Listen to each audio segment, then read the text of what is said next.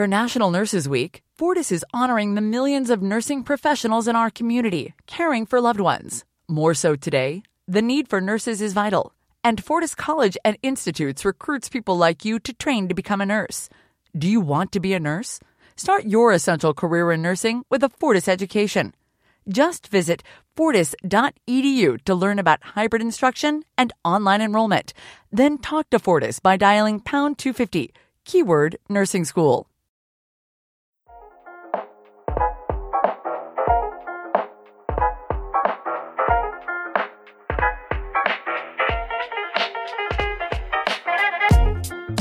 Hey, I'm David Elikwu, and this is The Knowledge, a place for discussing big ideas and pressing issues. Each week, I'll be joined by a variety of incredibly interesting individuals for learnings, musings, and discerning chinwags on everything you need to know to navigate the world around you.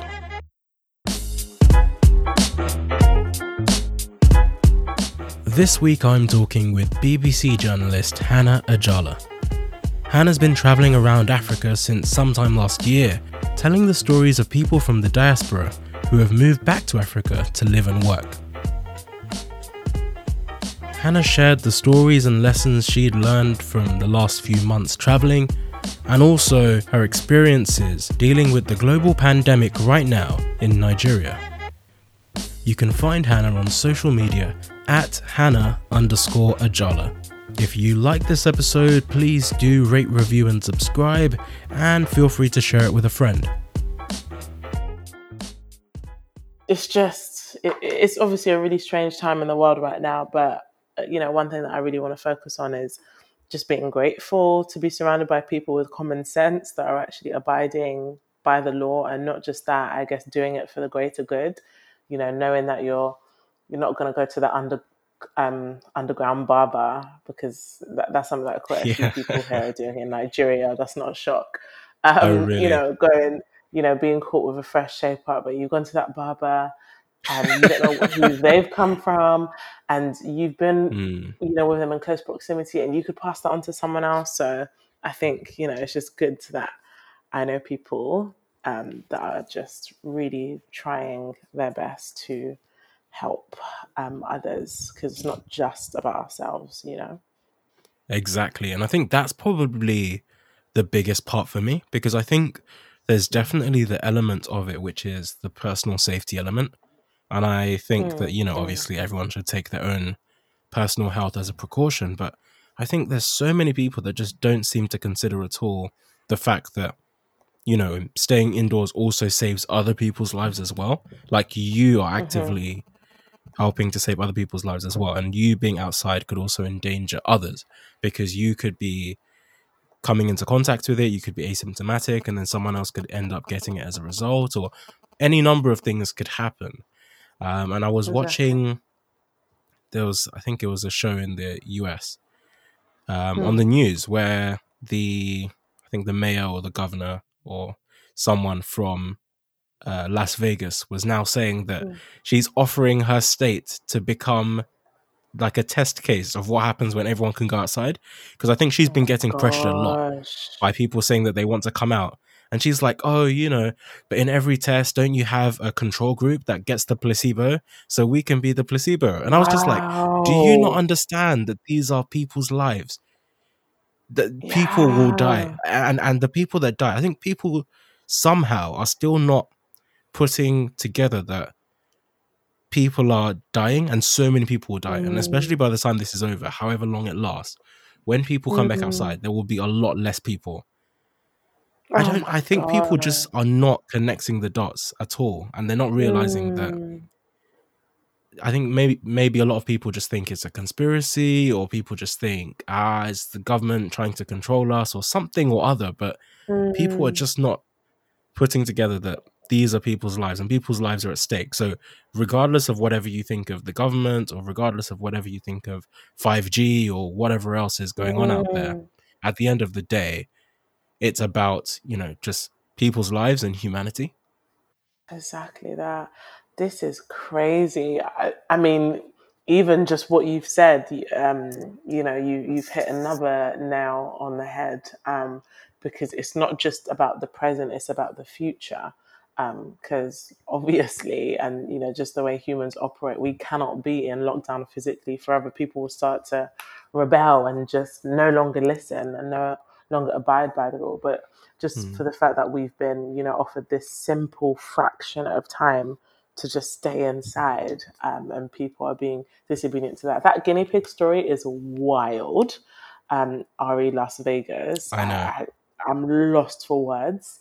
Um, but yeah, I, I guess, you know, times like this, it really sort of like reveals humans and how they're being in this time. Don't get me started on, I don't even want to say our president, the president of Nigeria.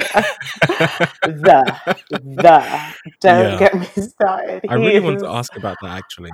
Oh, God. I mean, in short, David, he learned, he learned what it was called about three or four weeks ago. He learned what the name of the disease was shortly after it was announced as a pandemic.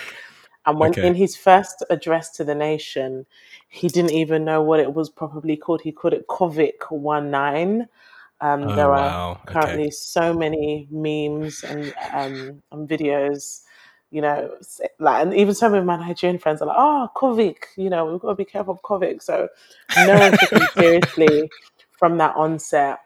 And then obviously the numbers started to rise here and et cetera. Lagos being the epicenter, I think there's like a couple hundred here thus far. After that, we've got a few in um, Abuja, we've got a few in Ogun State. Um, and, you know, since that started to slowly rise, in his first proper address to the nation, he did then announce a two-week lockdown. Now, for people like myself mm. and my friends who are fortunate enough to live in really nice places, um, you know, have twenty-two hour electricity, as I like to say, because NEPA, you know, can strike whenever they like to. Um, you know, a fully stocked fridge and money, we're in a fine position. Quite a few of my friends are doing very well here. It's nothing to them. They, they're making money in their sleep. They have house help. They have a maid that can cook for them ten times a day. But my main concern is for people that cannot afford it.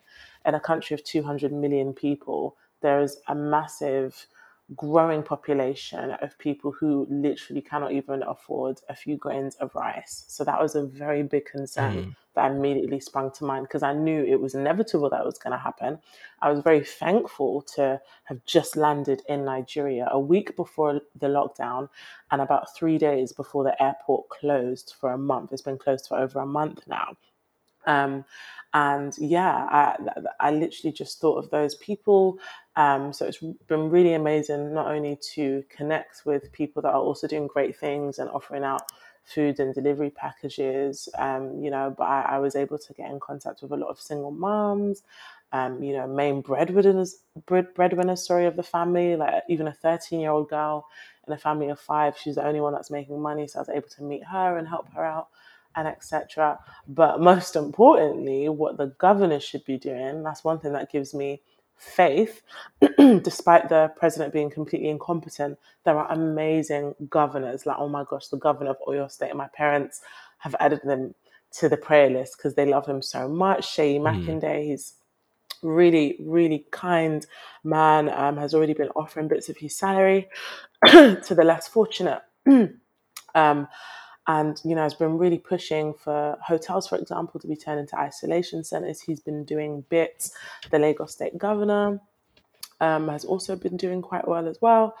Um, so it's just been a, a relief to see that there's some bits that are being done. But yeah, it, it's still a concern of mine, um, poverty. And um, I knew that problems would come out of it, because if you, you know, tell someone that they can no longer sell um, that fan yogurt on the street, which again feeds their families, um, you know, they that turns to poverty, obviously, and then that turns to desperation. And people that are poor and desperate result to crime. Um, so there were a few instances mm. of that happening um, on the Lagos mainland a couple of weeks ago, where there were like robberies. Uh, really, really sad. Um, thankfully, no one was killed, but quite a few people were attacked. And obviously, Nigerian police, a lot of them are very, very, very mad. Um, so that's another reason why quite a few people that I know that are literally staying indoors don't want to physically go out, because, you know, the, the you know, the way mm. they act can just depend on the day. I'm considered as a key worker, yeah. being a journo, so I have been called into the um to the office here just to do like a couple of live reports, just to sort of describe the atmosphere and how young people are finding it, et cetera. But I only go if I have to go, like if I have to go. And that's been on two occasions. It's been fine. So, um, yeah, like I'm, I'm just very thankful to be in good company. I'm with family. I'm in a nice house, really nice estate, good weather, mm. uh, good food. So just really counting my blessings, I guess. Um, and yeah, just thanking God for timing. Because again, I said that I landed into Lagos uh, only a couple of days before the, the um, airport closed. Um, and I just come from Senegal, and literally the flight that I took from Senegal was the last plane allowed to leave that. Oh, airport. Wow, really? Because okay. Senegalese borders are closed until June. Can you imagine that? Wow. from, June. From just, wow. Ah, I would have been fluent in French. It's crazy that some of these African countries are being so proactive with their... Um, their lockdown strategies, actually, especially with closing down mm. airports, because even in the U K, apparently people are still flying in. I don't know if they're, you know, just bringing in Brits that have been stuck abroad or whatever, but I just think it's crazy that people mm. are still landing in the U K and mm-hmm. also not being checked or tested or quarantined. They're just being told to right. go home, because I guess I understand the thinking from the perspective that, okay, because we're on lockdown, everyone is supposed to be at home. So yeah. as soon as they get home, they'll be indoors. But it's still the fact that you could probably prevent a lot mm-hmm. of the spreading just by testing people as they arrive, or just not letting people al- arrive. But if you're mm-hmm. going to let people arrive, then test them as they get in. And that way mm-hmm. you could stop anyone that does have it, because as much as you say, oh, they're just going to go home anyway, on their way home, possibly on public transport, they're going to interact with mm-hmm. key workers. They're going to interact with so many other people. And it's just going to make exactly. everything so much worse. So I don't see things slowing down anytime soon. But mm-hmm. you touched on a lot right. in what you were saying. And I think it's something I'd been thinking about a lot, particularly just considering how different Nigeria is to the U K. Mm. And I don't know how similar the situation in Nigeria would be to s- situations in other countries in, in Africa, but particularly just from the perspective that, you know, in the U K, we've largely transitioned to being much more of a service economy, whereas mm-hmm. in Nigeria, most a lot of people still rely on their jobs are outside. Their job is to be outside, whether they are Uh, exactly. a taxi or keke driver, akada drivers, mm-hmm. Mm-hmm. people that sell food on the street, people that do all of those kinds of things, even things that are very small, that yeah. makes up a huge part of the economy. And that exactly. is how they make their living. Yeah. And so without that, I mean, do you have a sense of how people are surviving at all? I'm not sure if they have any kind of government aid or anything like that, which I can't imagine being the case. But, you yeah. know, how are people surviving day to day? It's quite sad, David, because again, you know, I was just nodding like crazy to everything that you said. Um, in regards to relief that's being offered out to people, it's more so a, a rollout. Uh, we can't necessarily okay. measure how long until that reaches the whole of even one state, um, you know, mm. and then... Is it centralized or is it kind of state by state?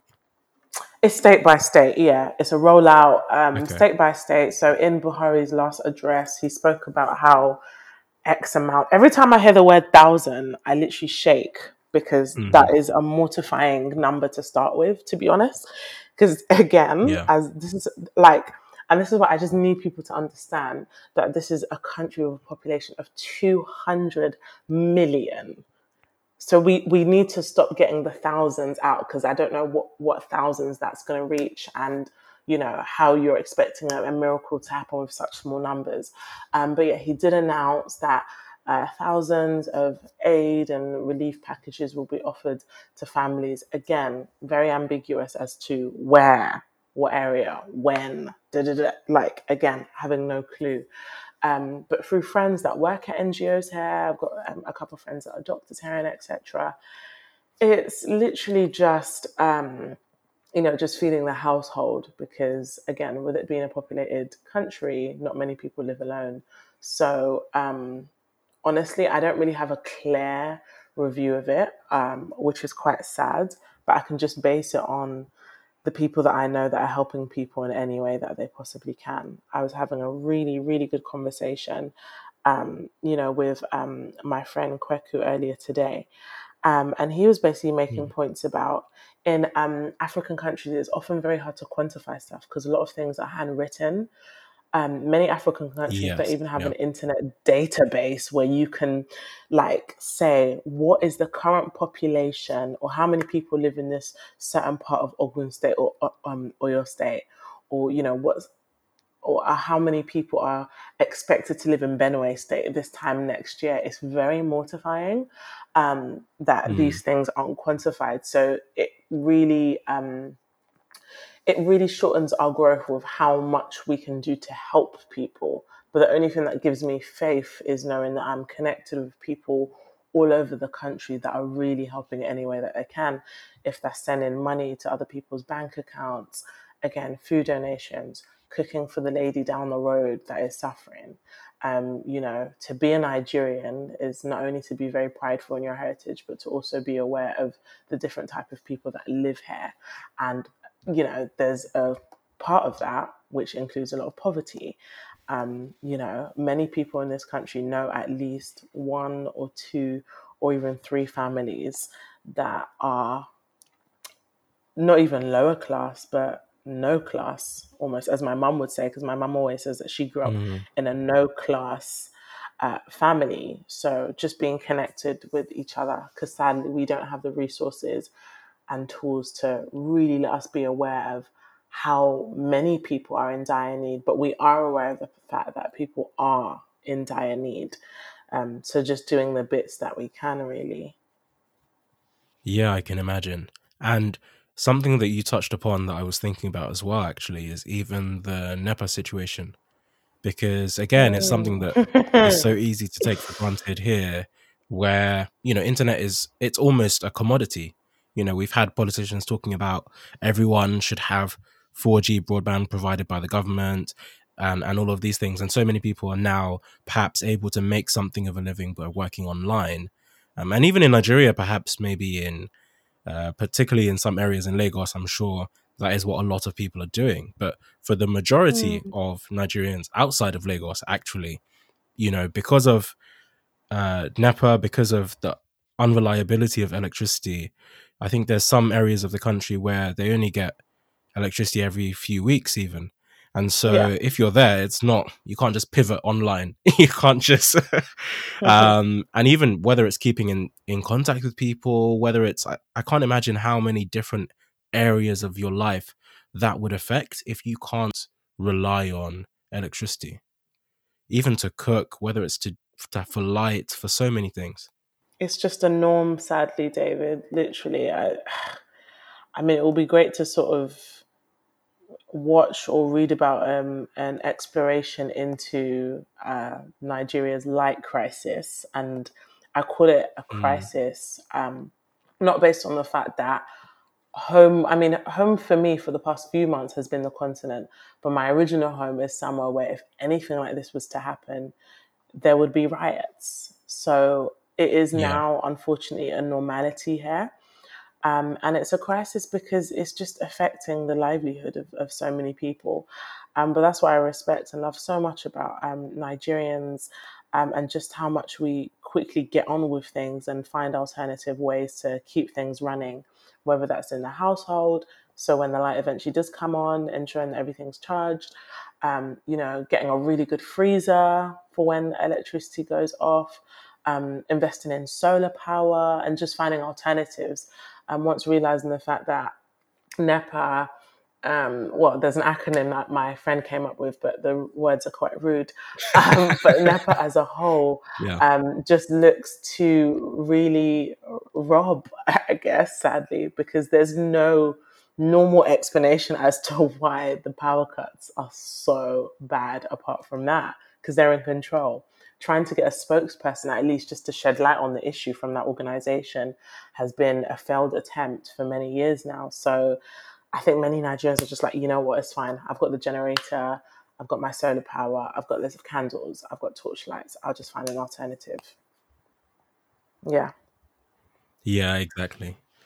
But as you were saying, so your home for the last few months has been pretty much mm-hmm. all over the continent. So tell me more about your your journey so far, where you've been, and, and what started this whole expedition. Yeah, so just for a bit of background, um, professionally, um, I have been working at the B B C for the past five, well, six years now, um, as a journalist mostly. Congrats. Um, thank you so much. The anniversary is on the twenty-ninth of September. um, but yeah, so... And I would say specifically for the past two years, I've been working at B B C Africa, which is such an exciting hub um, that exists all over the continent. And even though I was working at, the, at B B C Africa in London, in the U K, where I guess I was born and raised, um, I learned so much about the continent without even physically being there. Um, and I would say that I had this strong dream and desire to want to fully immerse myself in the continent. Um, the more I went back. So I've been visiting Nigeria probably every year for my entire life. Um, the first time I ever visited, I was about three months old. And I love the fact that my parents saw it as normal for us to continuously go back home, us being me and my five older brothers, um, to go back home as often as we can, you know, to actually get to know our grandparents and to learn and immerse ourselves more in the culture, more in the language, and more in the traditions. Um, even though obviously many people in the mm. diaspora have that same upbringing um, in westernized countries as well, which is amazing. Um, but there was nothing quite like just going back to the motherland. And, you know, that was such a privilege to uh, experience um, and to actually get to go to Nigeria as an adult without my parents um, was really great, because it just changed the perceptions of, can I actually do life here quite similarly-ish to how I would in my usual surroundings? Only difference is that the weather would be a lot nicer um, and lots of food and lots more traffic. Uh, so it was really great to experience that. And yeah. then I um, went to Ghana, where I did a journalism internship. So this was uh, before joining the B B C and after graduating from university. Um, so by that point, I'd already pretty much... Um, you know, knew quite a lot about Nigeria, loved going back. Um, and I wanted to see what it was like in another uh, part of, of the same continent, uh, but literally a neighboring country. And I spent uh, just over a month in Ghana and absolutely loved it. And it really opened up my eyes to how diverse our continent is. Now, I know that shouldn't be a surprise, but it's really worrying to know, David, that there are still a vast majority of people in the world that think that Africa is a country. Um, and I guess some people can very much stay warped in that mindset uh, due to lack of knowledge and maybe lack of awareness and, and lack of promotion, if that's via tourist boards or companies, et cetera. So it was really amazing, uh, you know, being in Ghana and again, just uh, learning so much about the different cultural tribes and, you know, eating the foods and listening to more of the music as well. Um, so I would say those traveling experiences definitely aided into my experiences um, at work, um, you know, just learning different things to say in the language. And working at B B C Africa obviously means having quite a large news intake where, as you would have imagined, uh, when it comes to Africa and news and stories and headlines, they're not always positive. They're actually quite negative. Um, you know, the things that are constantly pushed in the forefront in the headlines are issues like corruption, war, famine, poverty, rape, misogyny, bad governments, mm. rioting, diseases. The list goes on. Um, and I was very much so aware of that. But I thought billions and billions, well, over a billion, I can say for certain, people live in this booming continent with so many different languages and cultural norms and et cetera. I'm pretty sure there's a lot of excellence coming out of this as well. So I prided myself on the mm. fact that I really wanted to focus specifically, because I was in a big team with people that had the war stories on lockdown and famine and corruption, and not as a way to paint it in a negative light, but sadly and unfortunately, some of the biggest stories from the continent um, are based within these particular topics. So I said, fine, that's all well and good that you want to um, present that, because obviously as a news organisation, we have to feed our viewers, our listeners, our subscribers with information. We have to keep them in the know of what's happening, whether that's good or bad. And it was really great to see where I fit um, in the teams that I worked in. And I said, I want to bring amazing stories to the forefront. I want to highlight individuals that are doing incredible things, that are challenging stereotypes of the continent. Um, you know, people that are also doing great things within the diaspora. Um, so learning about so many different countries, from Madagascar to Malawi to Zimbabwe to South Africa to Algeria, um, spurred my interest to want to go there. So I would say solidly about six months before I decided to leave the U K to work in the continent, I started with a plan. I started with a why. I knew that I wanted to work on a particular story, but I didn't know what exactly would sort of marry the idea of me spending time um, in these different countries across the continent, as well as traveling. I think it was also important to uh, do a really great, engaging piece of media on this. So I decided on a podcast. Um, and the podcast is actually uh, a, a compilation, I would say, of the experiences that I myself um, faced and discovered each time I was going back and forth to Nigeria. So one thing that really blew my mind, and I would say this was probably a good four-ish years ago, was when I was in a very nice part of Lagos um, at a bar with friends. And, you know, we were sat in a circle, and I realized I'm with a bunch of Nigerians that didn't, that what, sorry, I'm with a bunch of Nigerians that were not born in Nigeria, but have decided to live in Nigeria. Hmm. Why is that? I was very, very surprised almost. And I had to say it to the group of them. I was like, guys, do you realize what this means? This is incredible. Apart from me, who's visiting here for a couple of weeks, you all live here, and you live here by choice.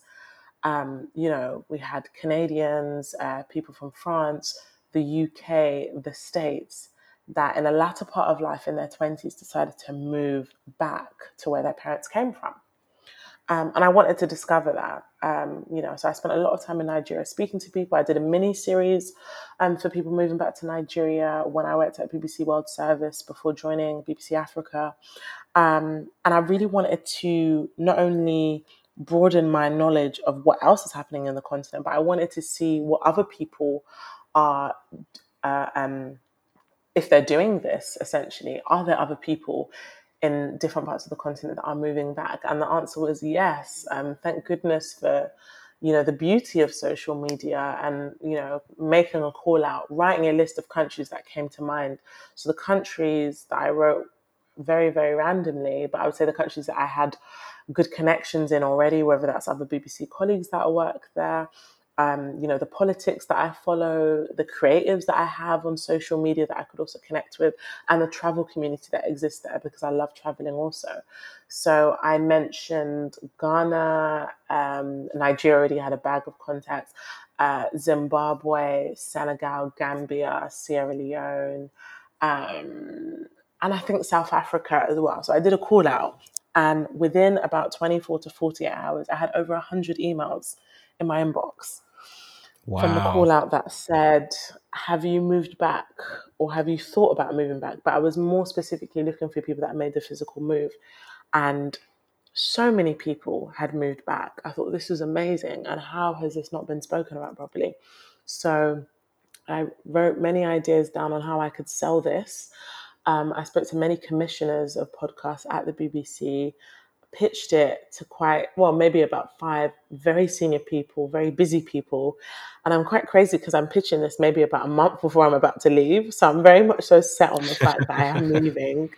Um, but I'm going with a lot of faith. And I got a coffee date with each and every one of them. Um, and one said yes, which I was really, really happy about. But I wanted to do this on my own terms, meaning that the only thing I would get paid for in this process is the work that I'm producing. Um, I wanted to be in full control of how I navigate, um, you know, how I move around and et cetera. So that is why it was important for me to make the decision to go freelance. Um, I was a full-time member of staff, um, working on contracts with teams, and I had a really good discussion with my editor about it, and she completely understood why. Um, and I think that's another thing that's been so beautiful about working in a department like B B C Africa, is that I was, you know, told in confidence, if you're ever ready to come back, the door will always be open for you. So that's another thing that even gave me more faith to to go and, um, you know, embrace more of the motherland, to work on this amazing podcast. But most importantly, I would say, um, mm. for self-development. So once I had that commission in the bag, I was ready to go. We'll be right back after this break. I often find out the hard way that all I P As are not created equal. Some are hot bombs that forget about flavor. Others only taste good if you drink them with a heavy meal. Fortunately, Founders Brewing Company has found a way to enjoy an I P A anytime and at any occasion with their all-day I P A. You can taste the hops, of course, but it's the complex array of malts and grains that make all-day I P A a beer that will grab your attention. Whether you're relaxing after a long day at work or hanging outside with your friends, all-day I P A will become one of your favorites. It's one reason why Founders is in the top ten of the nation's craft breweries and a staple in my fridge. When you taste all-day I P A, you'll understand how they got there. Look for Founders in your favorite beer store or check out their full line of beer, and now hard seltzers too, at founders brewing dot com. Founders Brewing Company. Born and brewed in Michigan since nineteen ninety-seven. Cox Panoramic Wi-Fi Advanced Security protects your connected devices, helps you avoid sketchy sites, and sends real-time alerts so you're in the know. Learn more at cox.com slash pano. Restrictions apply. Copyright twenty twenty Cox Communications, Incorporated. All rights reserved. That's a really incredible process. And I guess, so how have you found things so far? Because, you know, you've started this journey now. How how many months has it been? It's been four months now. Yeah, four months. Wow, okay. And I think what I find so cool, well, I guess f- from two perspectives. One, in terms of the fact that you're sharing so many of these great stories from people on the continent, and that you've mm. been doing it for a while, but just hearing about all mm. the great things that the people are doing and the great things that people are working on and all the reasons that people have for coming back to the continent. Um, well, I'm saying back.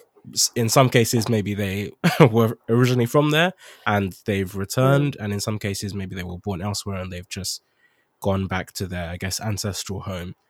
Um, and then on, on another level, I guess also from your personal experience in being able to travel and experience Africa, um, one country at a time, and perhaps in a lot more depth than one might just by traveling. Because I've been to, I think, maybe ten African countries now. Um, but Amazing. I guess the difference is that a lot of that is very transient. It might just be for a few days. It could be for a week. Um, mm. But I haven't really been able to see things in a tremendous amount of depth. And also on top of that, you're not necessarily getting to see, you know, how ordinary people live and what ordinary people are doing, and getting to make friends there and, and living there for a bit and actually being embroiled in the everyday culture. I mean, what's that part of the experience been like for you? Yeah, um, and you painted it so beautifully in what you said. I think obviously time is a factor, but experience, that that overrides all of it, um, and rightly so. I think that's been mm-hmm. a very big thing for me, um, and I'm very thankful for the fact that I didn't necessarily come in with any, you know, ulterior motive, like, oh, bracket lists have to do this. It's not like any. It's not like a, a New York or, uh, you know, or like a Mexico or et cetera. It's a completely different experience.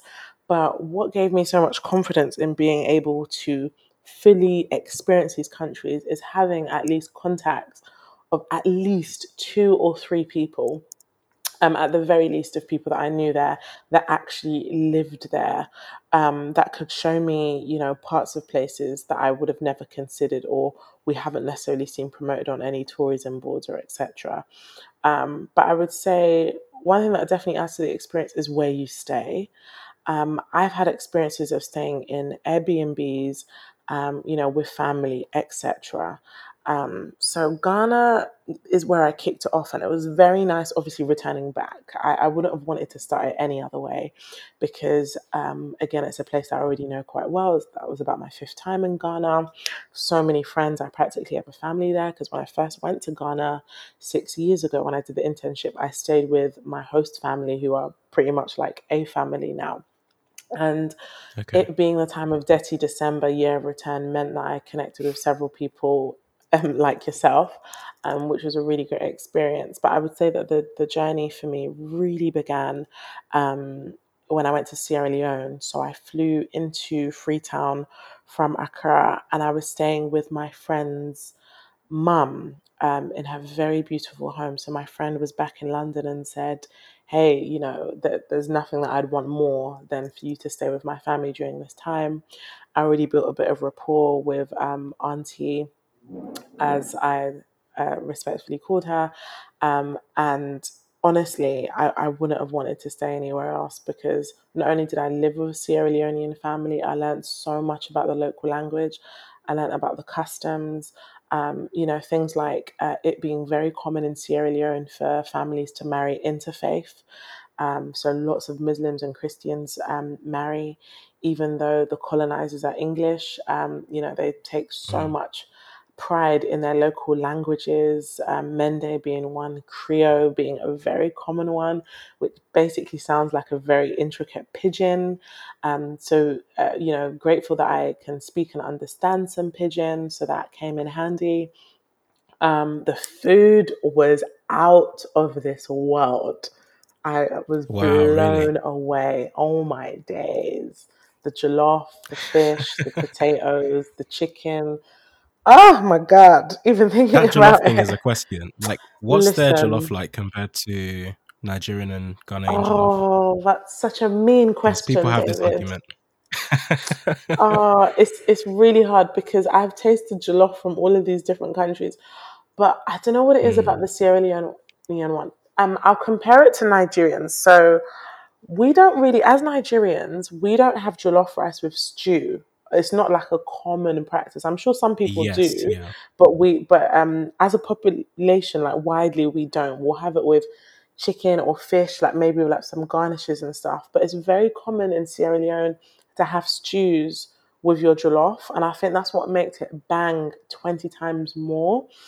Um, all of wow, the flavors okay. complemented each other so well. The food is not oily. Um, it's actually very healthy and very nutritious. I was living in a Muslim household, so ninety-nine percent of what I was eating was halal as well.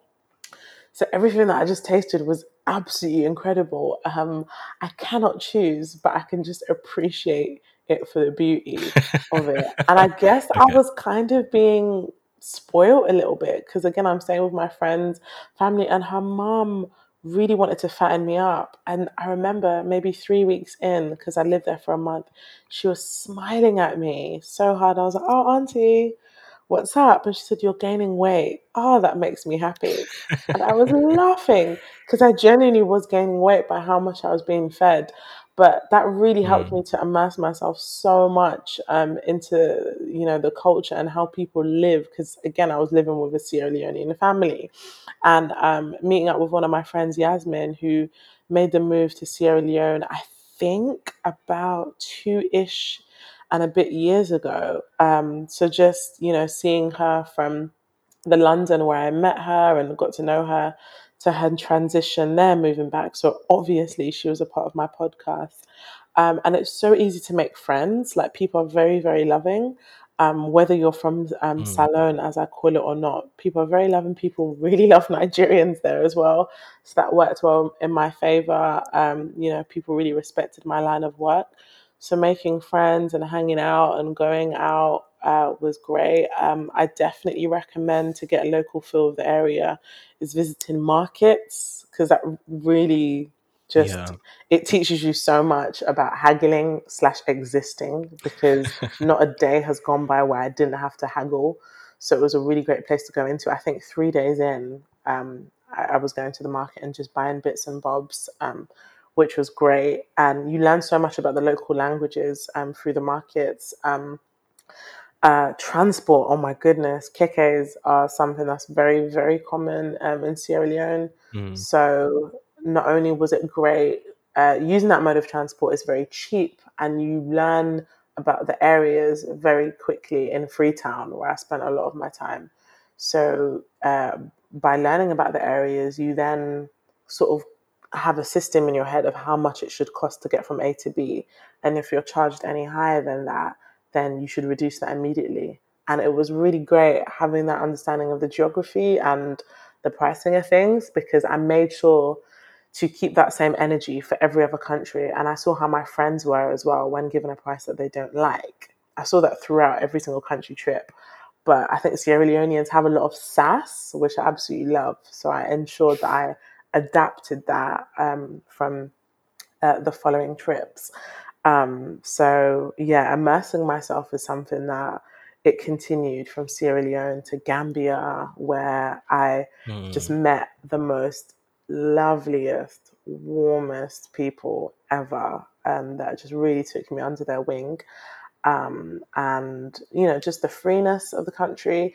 Um, cultural shocks are everywhere, but I, I would say probably one of the biggest was, was in Gambia, because I just remember arriving and walking out of the corner shop, um, and I was going into a car because my, well, bestie slash driver, shall I say, was waiting for me. Yeah. Um, and I was walking on a pavement, and no word of a lie, there was a cow on my right on the same mm. pavement, and a donkey on the left, and a on the safe pave on the same pavement. Like, what? It's That's normal. Hilarious. It's normal. no, no one sort of okay. like holding a, a cane on them or whatever. They were walking. Through, oh, they're just like, walking by themselves, like like pedestrians. Like, then it's almost wow, as if they knew hilarious. Where they were going.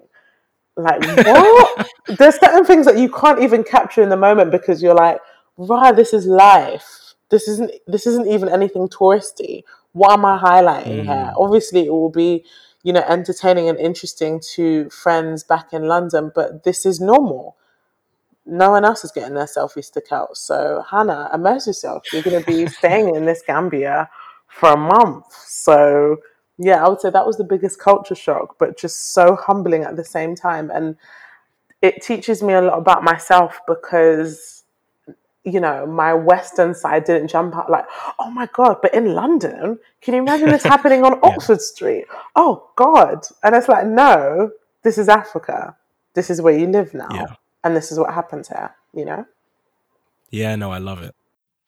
I think that's, that's such a big point as well, because there's so many things that perhaps for Africans or, you know, people of whatever country, there's a lot of things that are normal. Mm. And I think that's kind of what I was saying before about how there's things that we take for granted, and there's things that maybe we either expect or don't expect, which can be the norm for people just in a very different parts of the world. Are mm. there, I know you mentioned that that in, in Gambia was probably the biggest culture shock, but what, Uh, is there anything that you would say you've learnt from the journey so far? Oh my gosh. Um, I've been journaling every single day. Oh really? That's so good. The first of January. Okay. Um, yeah. And it's, it's a constant learning experience. Like, I almost overwhelm myself of how much more I could possibly document this. And I'm really pushing to document it in several ways. As well as journaling it, I'm also writing about, um, um, sorry, not writing, I'm recording like little uh, podcast episodes, which are about ten-ish minutes. And it's not necessarily a summary of each country and what I did, but it's a summary of my feelings and the things that I experienced in each of those countries. So I'm pretty much up to date, um, you know, with them. Um, but I would say the biggest learning experience is is learning about how I am as a person, um, and just surprising myself of how resilient, uh, um, of how tenacious, of how open, and how understanding I am. because mm. I feel like you won't really know the extent and the magnitude of your character unless you physically put yourself in that position. So, you know, with the things that I packed and the shopping list, I had like a shopping list that I was compiling over the space of three months, um, a torchlight obviously being at the very top of that list. And yeah. you, you just don't really know how you'll be until you're in these um, positions. So a very random scenario is, I don't know, being in mid-conversation with someone in the same household and the power coming off and continuing the conversation, you know, because okay. what more yeah. can I actually do? It's life here. Um, it's normal. Sometimes that power wouldn't come back for twelve to thirteen hours. And it's having to realize that it's it's not necessarily about the circumstance, but it's how you come out of that circumstance. Um, am I going to moan and soak about it? No, because you know, there's several other things that I have to be grateful for. Obviously, I'll just have to take certain provisions and thank God for the fact that I brought these portable fans with me that are all charged up. I have all my other oh, devices great. charged up. So the sleep may not be one hundred percent comfortable, but I have a little fan to, to get me going through the night. Um, again, I would not know how I would be until I physically put myself in that position. Going on a nine-hour road trip from Gambia to Senegal, um, and just realizing, okay, I'm doing this. Uh, I've sanitized everything. I've got all the right things downloaded on Netflix. I have some snacks with me, but I'm not going to be able to hold in my pee for nine hours. And naturally, with long mm. road trips, it means that there will be pit stops in things that one wouldn't even associate with the word toilet, but you've got to do what you've got to do. You've got to use that space, um, and you've got to realize that, listen, this is a place that isn't your, your usual surroundings. This is what is called the toilet. So if you want to use the toilet, that's what you have to use. Um, mm. You know, and just openness in uh, different cultures um, and different practices. Um, going to countries which were predom- predominantly Muslim, um, and mosques. You can find mosques within every ten to fifteen minutes drive of each other. So staying in accommodations where you will be woken up at five a.m. by the call to prayer. yeah. And it will be very loud. And it can go on for as little as half an hour to three hours mm. on and off through the loud tannoy of Arabic um, singing and prayer. Um, so just adjusting to those. Um, diet, health is a really big thing that I don't think a lot of the travel community talk about much, but by the grace of God, mm. I did not fall sick or anything. Um, but I think it's, okay, it's just yeah. being really um, attentive and understanding what your body actually likes. So staying away from certain mm. spices, Um, trusting certain water brands, ensuring that you're hydrated, not being dumb. And what per- I, I generally think is really important to take malaria tablets. So I won't risk it and not take anti-malarial um, medication, which I have been doing every single week for the past four months. I have forgotten on a couple of occasions. So I actually have a friend back in London who sets reminders for me and messages me every Friday. Uh-oh. To remind me to take it, which I really appreciate. Um, For National Nurses Week, Fortis is honoring the millions of nursing professionals in our community, caring for loved ones. More so today, the need for nurses is vital, and Fortis College and Institutes recruits people like you to train to become a nurse. Do you want to be a nurse? Start your essential career in nursing with a Fortis education. Just visit fortis dot e d u to learn about hybrid instruction and online enrollment. Then talk to Fortis by dialing pound two fifty, keyword nursing school.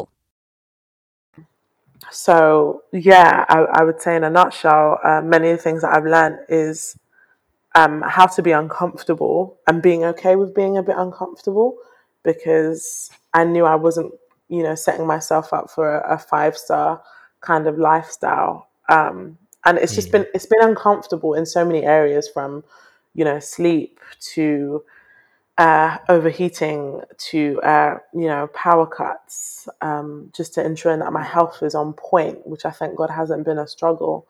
Um, but I guess I prepared myself up for that. I set myself up for that. And I had conversations. I had many conversations with people that were living the life that I was yet to live, to tell me more about what it's like.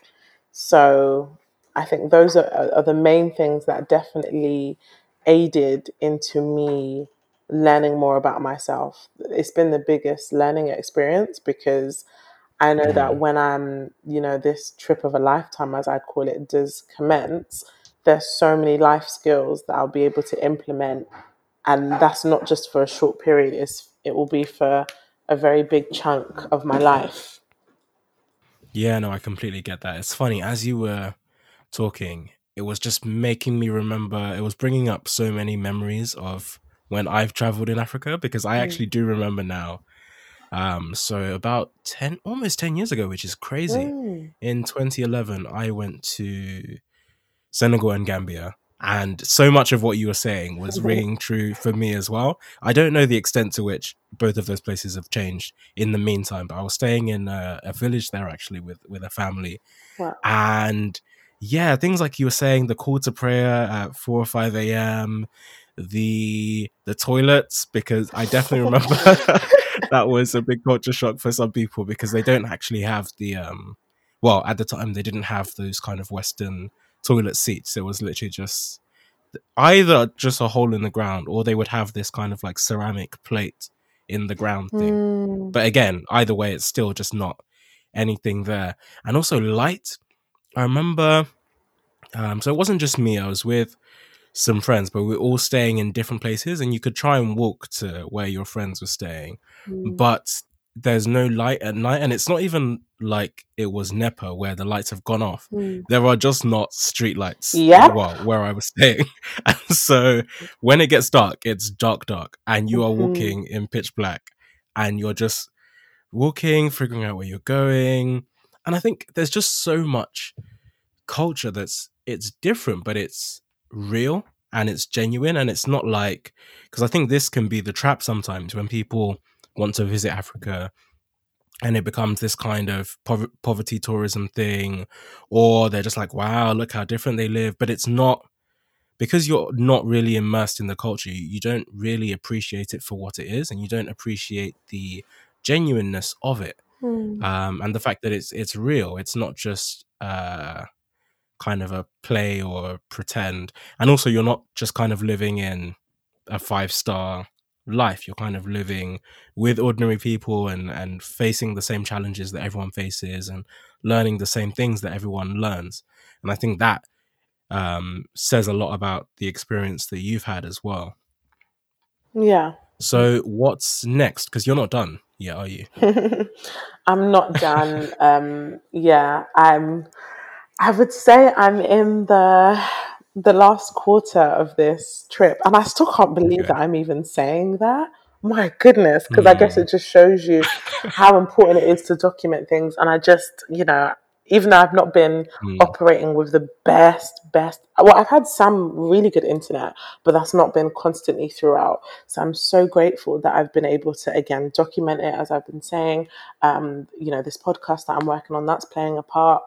Also working with, um, with a museum in London about, you know, some of the people that I've been speaking to out here, uh, stories that I've been telling families and friends, travel blogging, uh, journaling, the list goes on. Um, and, you know, we are talking, David, at a time of a pandemic, uh, probably the first yes. pandemic of our lifetime um, that I've definitely experienced. And I am... I am... hopeful for the world and very prayerful, being a person of faith. Um, mm. I don't think this is the end of the world. I just think we're at a stage where we've had to take a chill pill with the very sad, unfortunate instances of, of hundreds of thousands of lives being, being lost. Um, and we await a new normal. Because if we look back at life before this pandemic, was the world really normal? Was things that were happening in the world really normal? Were the way things were operated mm-hmm. were normal, you know? Did we look after the environment in a, a normal way? So I guess we're, we're just sort of in that stage where we're just waiting for the transition. And I, as I've been saying, I'm just so grateful uh, for the timing of this trip and that it's not messed up any of the plans that I really wanted to put into fruition. I was able to freely explore and spend time in up to five um, countries um, and, you know, connected with the most incredible people. Um, and again, was just free. I was outside.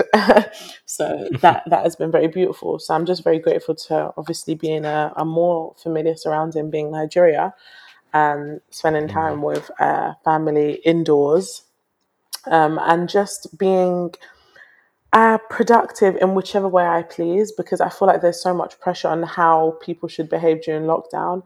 I have been productive yes. in my rest days. So I had a rest day where I planned to, okay. you know, exit bed at eleven a.m., um, mm. you know, uh, catch up on some programs. Um, I'm actively learning French um, and uh, practicing more Yoruba. So really taking things within my stride and letting myself be, because we aren't on lockdown out of choice, but we're, we're all trying to work through a crisis. Um, so that's been the main focus of my time um, here in Nigeria. I guess I was a little bit extra fortunate because when I arrived in Nigeria, I was still able to freely go around for about a week before the lockdown was officially um, put into place. Um, hmm. So yeah, planning in a lockdown is very uncertain and yeah. very uh, random. But, you know, life must continue. So I have been, uh, yeah, working at home mostly, the, uh, w- which is something that I, I've been doing since I left the U K. So as well as working on the various things that I've been discussing, I've also been uh, working on local stories. So anyone that's of interest in the continent that I think would work well for a B B C programme or a, a local magazine. I'm based in the U K, which I've been um, working with for a little while, actually. Um, and again, as a freelancer, you always want to ensure that you're uh, staying afloat. So I've been doing quite a bit of that. Uh, and being able to do it virtually has been really great. It's all I've been used to throughout the duration of this year. Um, so I will stay in Nigeria until the borders open. When that is... is a little bit uncertain. There's been predictions made, as there have been for several other parts of the world. Uh, the borders are due to open up in Nigeria in about the first or second week of May. And then from there, um, from here, shall I say, I'm hoping to then go to Ghana. And it's for a hilarious travel blogger reason. And it's because I left a suitcase in Ghana. Um, not by accident, I promise, but it was pur- it was on purpose because um, my friend was actually meant to get married in Ghana, so I was naturally going to go anywhere. Uh, I had this beautiful okay. dress made in Sierra Leone, um, but obviously because of covid nineteen, the wedding was no longer able to happen. So I'm going to go to Ghana to collect my suitcase. Um, and again, working remotely and virtually, the beauty of it means that I'll just probably stay there for a few more weeks, um, get work done. Um, I am really excited to be working with an N G O. Um, it's quite it's a new startup, and they're working towards um, supporting the issues of infrastructure in the continent, which is huge, um, youth unemployment and poverty. And it's a very interesting, I don't know, I would say, career change, shall I say? I mean, yeah. I'm still very much so a journalist, and I think I'm very confident in saying that I always will be, because it's something very natural to me. It's something that I've lost sleep over, worked at the most random, outrageous times. Um, so I'll still obviously be continue doing that, and I guess that comes with the beauty of being a freelancer and having freedom with how I work. Um, but yeah, I've also been very interested during my time out here um, with issues like infrastructure. So I think the first week when I was in Lagos, um, I was at the, the B B C office, and um, I have a friend who's a radio presenter, and she said, wow, you're literally so close to me. Um, come over, it will be great to chat to you on the radio. I said, yeah, sure. Google Maps says to get from place A where I was to place B where she was was a fifteen minute walk. I step out of a building and there's physically nowhere to walk. Um, so oh, wow. It's a really big problem, um, you know, in so many African countries where drivers are favoured more than pedestrians. Um, yeah. So I want to I want to look further into it. I want to tap into the areas that journalism hasn't reached at yet. Like, I've learned so much about the crooks of the countries and the facts and et cetera, but I want to know more about the whys. Um, and I was actually recommended this opportunity with an N G O um, by my really good friend and colleague who thought that I would be great. Um, had a few challenging meetings slash interviews with the C E O and the team, um, because again, it's an area that I've never worked at before, but I really wanted to give it a try. Um, and to be honest with you, David, uh, four months of freelancing has included a lot of invoice chasing, um, realizing that people are mad, um, yeah. perseverance, and having to be really good with finances. So being able to have a placement with a fixed salary um, has been a really big relief. Um, so that placement begins in uh, in May. So. Um, I'm, okay, sweet. I'm really excited for that, and it's only for a few months, and then after the three months there'll be a review as to whether I would like to continue or whether I've I've been good, really. Um, but yeah, I'm just really really excited just to immerse myself more into it again, learn more about the continent. And the beauty of doing this job is that it is remote, um, so I could pretty much be anywhere that I'd like. Um, so I guess this last leg of this six-month adventure, shall I call it, comes with a lot of freedom as to who, what, where, and how. I could go back to the U K, but that is the last thing that I would want to do. Um, this week and for the next few weeks in Nigeria, there are special chartered flights that are flying home British nationals that have been Um, wanting to leave oh, right, yeah. the country since the airport closure, um, and I have not applied for the opportunity to be flown back because I just don't want to go back um, yet. Um, I think the main thing for me is, as long as my friends and family are okay, then that's all that matters. There's not a physical demand or need. Um, as well as being a journalist, I also run lots of communities, um, which are based on events. We can't have physical events for God knows where. So there is literally not one pending issue.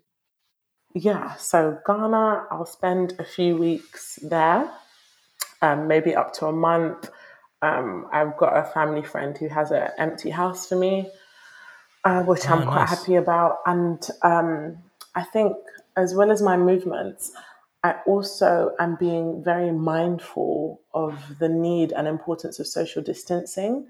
Um, so yeah. I'm very much so happy and fulfilled in not exploring, because I've been doing Dora the Explorer for almost four months back to back. If I want to go to a cave, yeah. I've, I've gone. The beach, views. It's not been a holiday. I've literally been living and mm. exploring. So... because I've t- um, had such an incredible time doing so much of that for the past four months. I'm very much so happy and content in myself to just chill for the, the, the remainder, remainder of this trip. Um, if that's just chilling, you know, in the backyard with, you know, a fresh coconut and just getting through um, my work um, and et cetera. So I still really want to practice social um, distancing and just do my greater good for the community. And I'm not visiting anywhere new. So Nigeria, which I already know quite well, Ghana, which I know quite well. Um, off the back of Ghana, there's a possibility that I may go to Gambia, um, because that is actually okay. where the this N G O that I'm working with are based.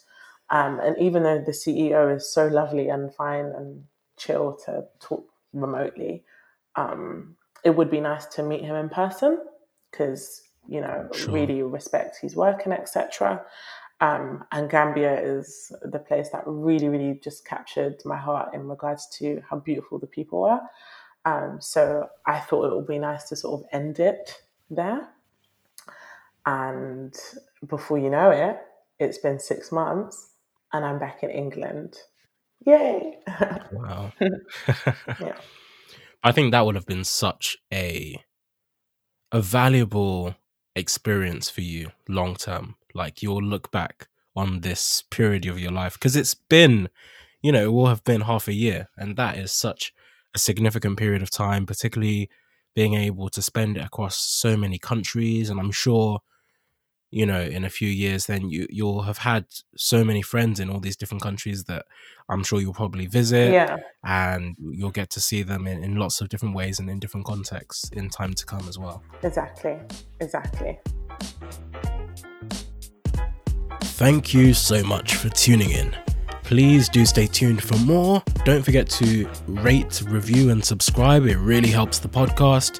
And follow me on Twitter. Feel free to shoot me any thoughts. See you next time.